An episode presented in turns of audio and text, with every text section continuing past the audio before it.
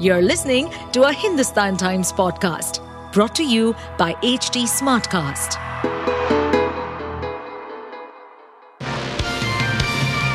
Hello, these are the top news for the day. The Israeli government formally declared war and gave the green light for significant military steps to retaliate against Hamas for its surprise attack, as the military labored into Monday to crush fighters still in southern towns and intensified its bombardment of the Gaza Strip. The toll passed 1,100 dead and thousands wounded on both sides. More than 40 hours after Hamas launched its unprecedented incursion out of Gaza, Israeli forces were still battling with militants holed up in several locations. At least 700 people have reportedly been killed in Israel, a staggering toll on a scale the country has not experienced in decades, and more than 400 have been killed in Gaza.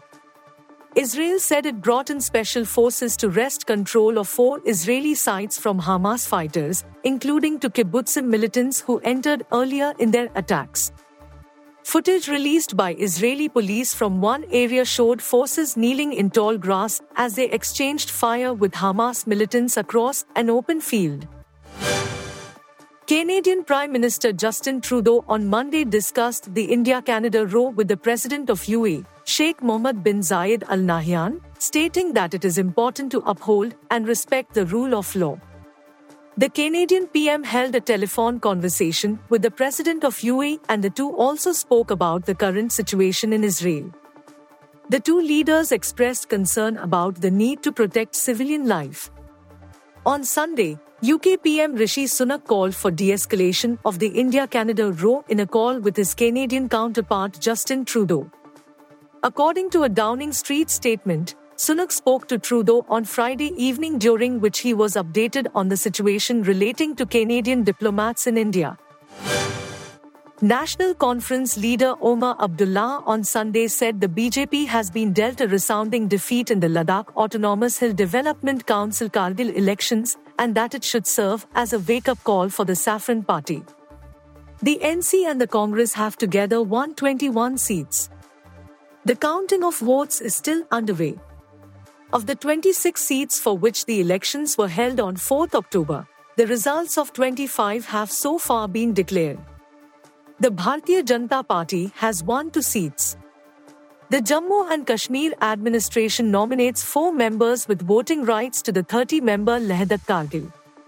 Abdullah asserted that the poll outcome in Kargil has sent out a message against the division of the erstwhile state of Jammu and Kashmir without consulting the people of the region.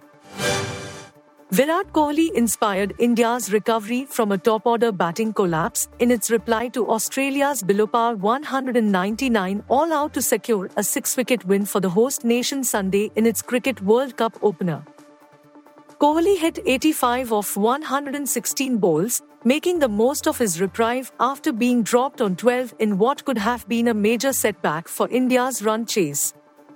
The former skipper rallied to deliver a calmly constructed fourth wicket stand of 165 with KL Rahul, who scored an unbeaten 97, as India reached 201 4 with 52 balls to spare in front of a passionate home crowd in Chennai. Australia's pace attack had taken three wickets for two runs in the first two overs to leave India in a perilous position in reply before Kohli and Rahul came to the rescue in a meeting of two of the tournament favourites. Rahul top scored with his 115 ball innings, including 8 fours and 2 sixes. Even so, for much of the innings, he played second fiddle to Kohli, who soaked up the Australian pressure after India's top order collapse. Former Miss World and Bollywood actor Manushi Chhillar and Telugu actor Varun Tej are all set to come with their upcoming action film Operation Valentine. On Sunday, Manushi took to X to share the new poster of the movie on Air Force Day. The poster featured a helicopter flying in the air. It read, Happy Air Force Day. As an Indian Air Force pilot, love is in the air. Manushi also shared the same posters on her Instagram stories. Operation Valentine is produced by Sony Pictures International Productions and Sandeep Mudda from Renaissance Pictures and co-produced by Nandkumar Abbineni and God Bless Entertainment. Shakti Pratap Singh Hada, a seasoned ad filmmaker, cinematographer, and VFX aficionado, will be marking his directorial debut with this film. You were listening to the HT Daily News Wrap, a beta production brought to you by HT Smartcast. Please give us feedback on Instagram, Twitter, and Facebook at HT Smartcast or via email to podcasts at hindustantimes.com. Until next time.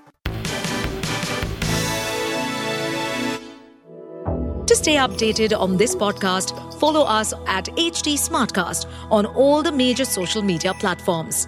To listen to more such podcasts, log on to www.htsmartcast.com.